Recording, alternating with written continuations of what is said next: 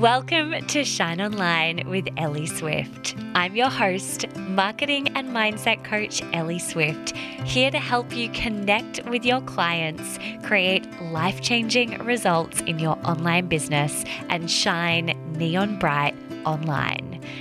I built a multi-six-figure business in under two years and, more importantly, have supported my clients to get amazing results.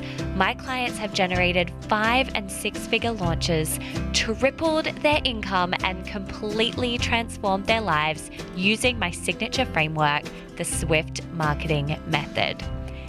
In this podcast, I take you a layer deeper into my business, my life, and my mind. If you're an ambitious entrepreneur, you're in the right place. Let's get started.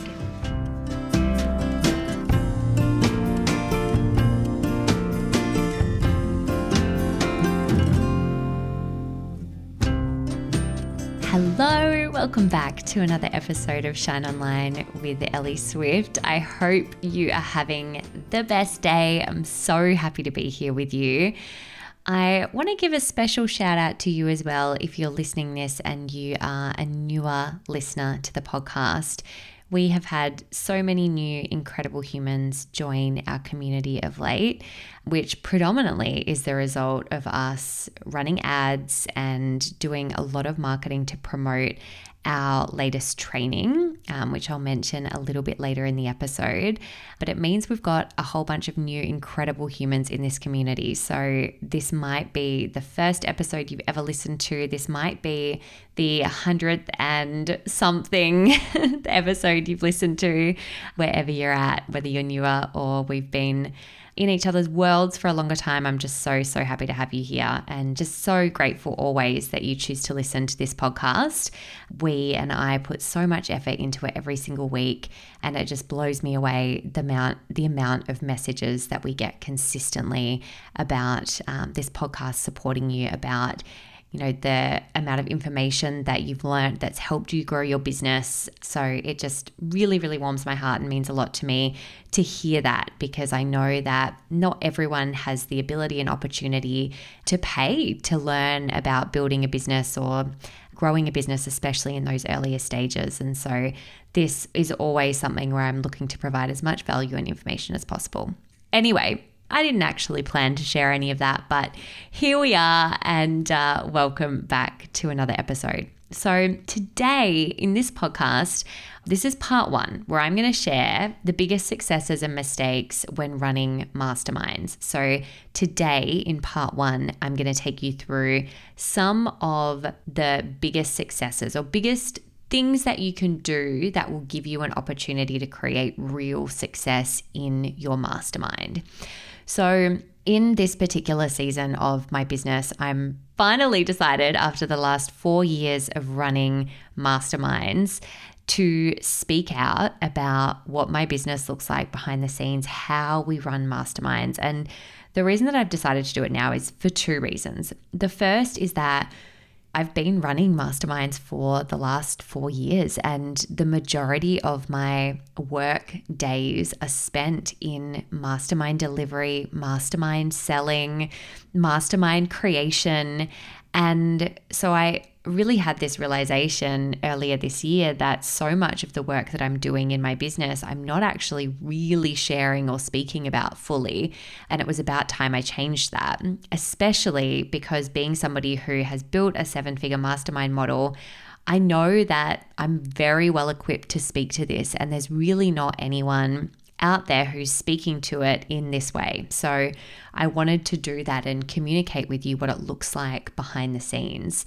And the second reason why I wanted to do that specifically right now is because as the online space continues to grow and expand and evolve, we have had so many shifts over the last few years. And what I'm seeing at the moment is that we're in a time, of course, where the market is growing and will continue to grow. And what that means is it's no longer enough to simply show up and market something and have places fly off the shelves. Like, that's not something that can be done anymore. And I, for one, think that's a really, really good thing, because it means that people who lack in substance in the online space will eventually lose their place in the market.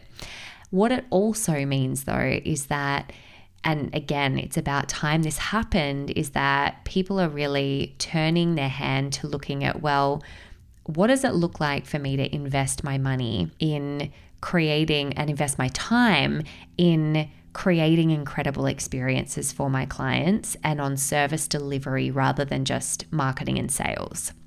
Now, you know, especially if you've been here for a while, that marketing and sales is my thing. So I say that as somebody who values marketing and sales so, so very much, and obviously will continue to share on that here, teach you how to shine online.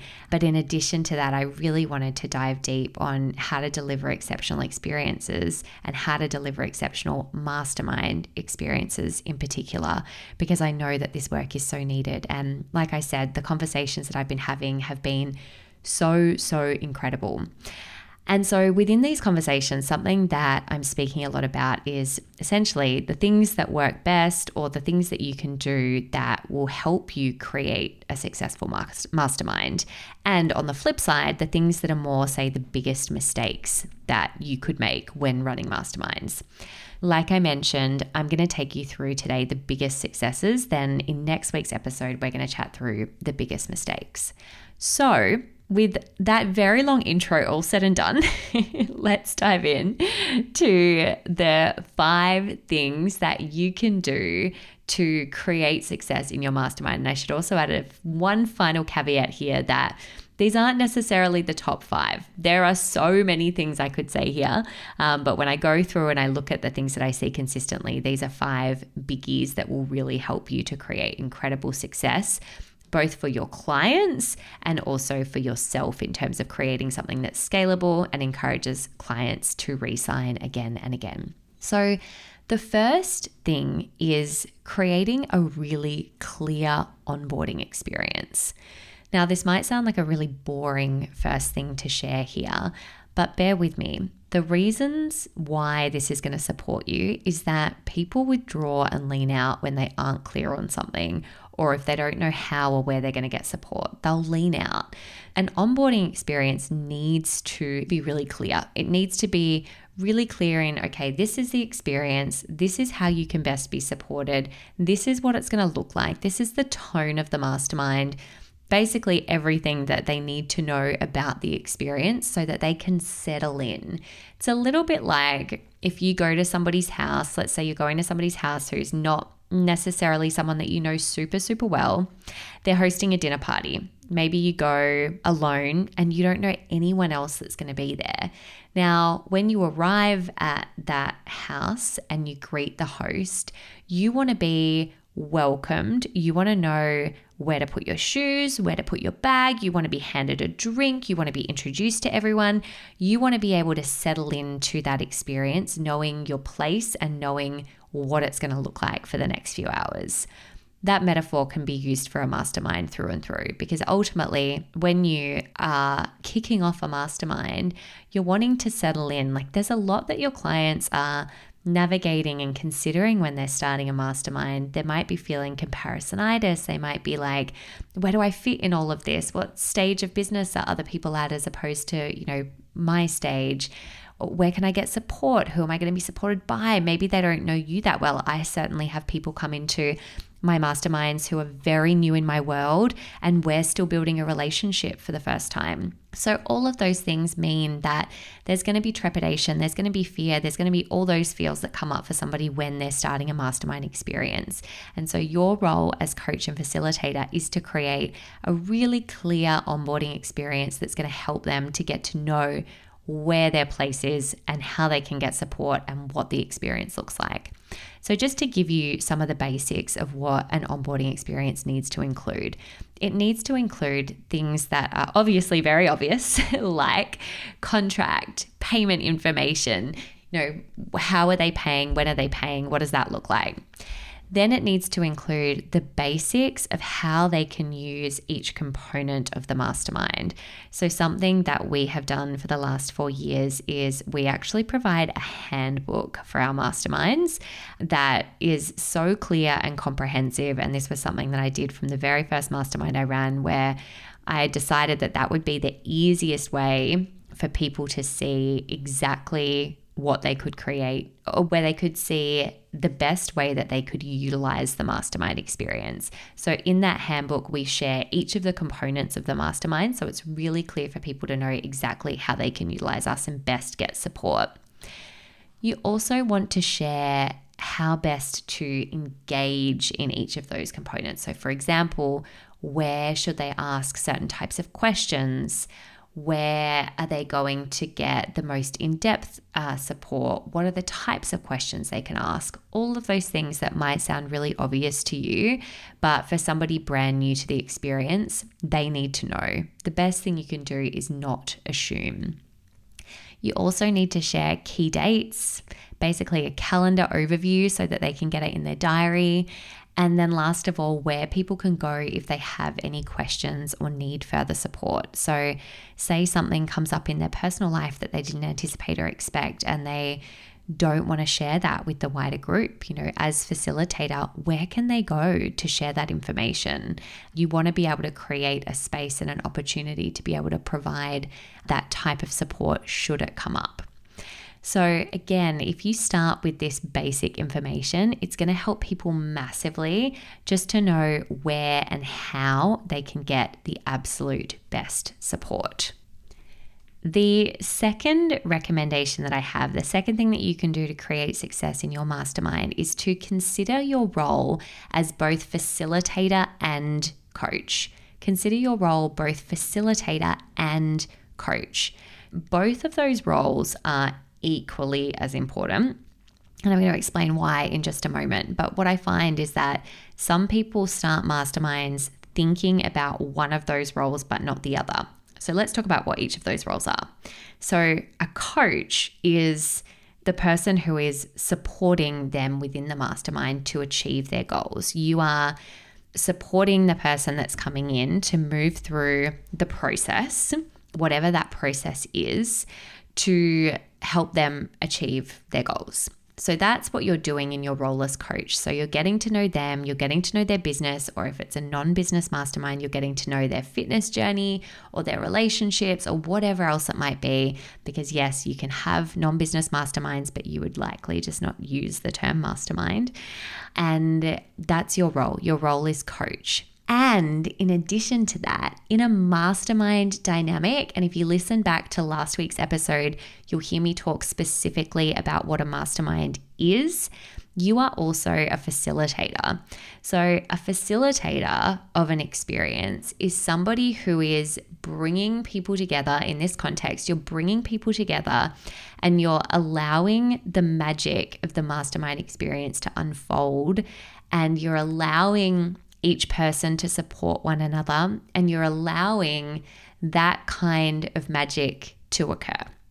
So your job is also as facilitator to witness and hang back and create the space and the opportunity for other people to connect, to show up for one another, and to be in relationship with one another, as well as in your role as coach. If it swings too far one way or another, then you're not giving your clients in your mastermind the opportunity to really receive the full and whole experience. I've had people share that they've had experiences in masterminds where they haven't necessarily got to know anyone else in the space, and also had experiences where they didn't feel like they were being coached at all, or they didn't really have any opportunity to grow their business or achieve their goals because it was all just conversational and there wasn't necessarily any structure. So you can see how you don't want things to slip too far one way or the other. And it's really important that we're creating the space and opportunity to facilitate connection and peer-to-peer relationships, as well as really showing up in our role as coach. The third success strategy is to know your ascension strategy. I wanted to pause this episode for a second to let you know about an incredible free training I have coming up. It's called How to Design a Successful Mastermind, the free three-day training to create and grow a raved-about, retention-generating mastermind. I'm going to be hosting it March twenty-eighth to thirtieth, and there are already hundreds of people signed up. I would absolutely love to have you there with me too. You can jump over and save your seat at www.ellieswift.com forward slash mastermind training.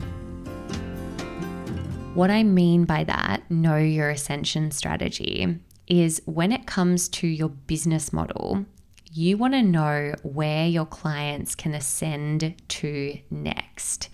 So as a smart business owner, you always want to be considering, what does it look like for my clients to continue with me? So do you have a mastermind, for example, where your clients are able to re-sign in that particular mastermind? Do you have a mastermind where once they finish that container, they go on to work with you one-to-one, or they go into another mastermind experience? What does that look like for you in your business? By knowing that from the start, you're going to be able to be really, really clear in where you're guiding your people to. Now, I want to share a caveat with this one. When I ran my very first round, my first mastermind, which is now Swift Mind, it was Swift Marketing Mastermind, I had no idea what my ascension strategy was. We got to a month out from the end of the mastermind, and I had clients asking me at that point, how can I continue working with you? And I had no idea what that looked like. And I was caught off guard because I'd spent so much time thinking about that particular mastermind that I hadn't even considered where these clients would go next, which probably sounds wild to you. And it certainly sounds wild to me when I replay that as somebody who likes to think she is a very, very savvy business owner. But I was so focused on creating that first mastermind experience and delivering it to the best of my ability that I hadn't thought about what was next after that. So the reason why I recommend knowing, you don't need to have it mapped out in full. You don't need to, you know, have planned everything out before you start your first mastermind. In fact, I'd recommend you don't, because you'd never start. But by having some idea of where they're going to go next, you can then build touch points into that mastermind where you're seeding and planting the opportunity for them to continue with you. So for example, I share with my clients when they start in Swift Mind, what it looks like for them in that space, what the aim is in that space. I share with them that the aim is that they're building to ten K months and then moving up into Six Figure Circle. And also that we have clients who have done second, third rounds of Swift Mind, because business takes time and you don't always build to ten K months in six months. So really sharing and speaking to what that looks like, so you can build those touch points into your experience so that the seed is planted from the beginning, so that, you know, rather than a month out when they've already decided what they're doing next, you're having those conversations earlier on with them so that you can create the opportunity for them to continue working with you. A couple of things that we do is we celebrate clients returning in each round at the start. And then we, like I mentioned before, we have a plan as to where our clients can go next. And then the third thing that we do is we start having those re-sign conversations two to three months out. If we're having them any later than that, then we're leaving it too late, because our clients are already starting to think about what they're going to be doing next. So we have those conversations two to three months out from the next round of the mastermind. Now, the fourth recommendation that I have for when you are running a mastermind is to consider something that we call the one percent difference. So what we mean by that is, what is that extra one percent that most people don't do that you can do to really highlight and showcase how much you care about your client within that experience, and to demonstrate to them or provide them with exceptional customer service or an experience that leaves a lasting memory. Consider the one percent difference. Think about the extras that you can do to make your clients have the best experience ever. So here are some examples of things that we do as part of the one percent difference. Some examples are we do things like we ask our clients their birthdays at the start of a mastermind. We put all of those birthdays into Asana, our project management tool, and we share with our clients happy birthday on their birthday in the group space, and everybody celebrates them for their birthday. We also do something in our initial questionnaire. We ask a really specific question, and that specific question is, is there anything else that you'd like us to know? The reason that question is so important as a coaching question before someone comes into a mastermind is that it gives that person the opportunity to share with us anything that maybe they feel like they need to share before starting the experience. It's a bit of background that's going to support us to know how best to coach them. So for example, we've had times where people have shared things such as emotional or um, traumatic experiences that they've had in their life, just purely from an awareness perspective, um, for us to be aware of that. And, you know, being somebody who is a trauma-informed coach, that information is very useful for me to know then how to coach and how to support that person based on being aware of things like traumatic experiences. So that is something that we ask, and we, we might receive an answer in the form of, or we might get something like, you know, I was just looking through some of our incoming masterminders, and we've got things like, I want you to know that I work quickly and I'm going to move quickly. Again, really useful to know, because with that in mind, I know as a coach, and I'll brief my support coaches, that that means that we're going to move fast with these people. We're going to give them, you know, lots of actions, knowing that they're going to move quickly. So a question like that is just something that, again, really supports us to get to know our clients really well, to then provide more of that one percent difference. So these are obviously just some really specific small examples, but again, it's examples of the one percent difference. They're meant to be small. They're not meant to be big things. So, you know, bigger things are like we send our clients welcome gifts, you know, all of those things are bigger things. What are the smaller one percent things that you can do that maybe other people aren't doing, that are going to demonstrate and highlight that you care and are invested in your clients, in your mastermind? Now, the last thing here to recommend for you to consider when running a mastermind is to set clear boundaries and empower self-responsibility. Now, self-responsibility gets really misconstrued in the online space. Self-responsibility is not you creating an experience of like one call a week and getting your clients to be quote unquote self-led. That is total B S. And we very much have a responsibility as mastermind facilitators and coaches to craft and create an incredible experience. And it's also up to your client to use the experience and show up and take the tools and the infrastructure of the container that you share and really go all in on using it fully. Now, the best way to empower that self-responsibility is to be really clear from the start, like I've shared here, and then stay inside your boundaries. So give your client the chance to be the boss that they are and fully step into their power. So an example of this, if you communicate clearly and you make sure that they have all the tools, and if you check in that they're not showing up for calls consistently, like you're doing everything your side and they still aren't showing up, that's on them. If you're setting action steps with your clients and they aren't implementing them, that's on them. And by you being so fully in your leadership, that's the way that you're naturally going to support, to activate and empower your client to be in their own leadership as well.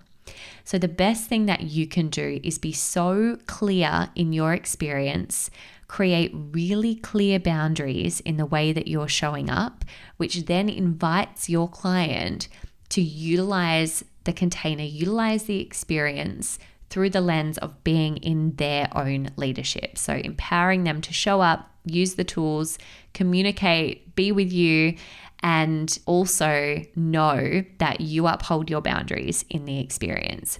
An example of what not to do here would be being super loose with your boundaries all over the place, showing up like over and above and in all the ways that you said you wouldn't do at the start, which creates a really confusing dynamic for your clients, will blur the lines of the mastermind experience, and also likely disempower your client to be in their own leadership. So this one's very much an energetic thing, which starts and ends with setting really clear boundaries and creating self-responsibility for your mastermind. So let's do a recap here on five things to consider to support you to create amazing success in running your mastermind. The first is to create a really clear onboarding experience. The second is to consider your role as both facilitator and coach. Third is to know your ascension strategy for your clients. Where are you leading them to after the mastermind finishes? The fourth is to consider the one percent difference. What one percent thing can you do that's really going to make your experience exceptional and memorable? And the fifth is to set clear boundaries and empower self-responsibility.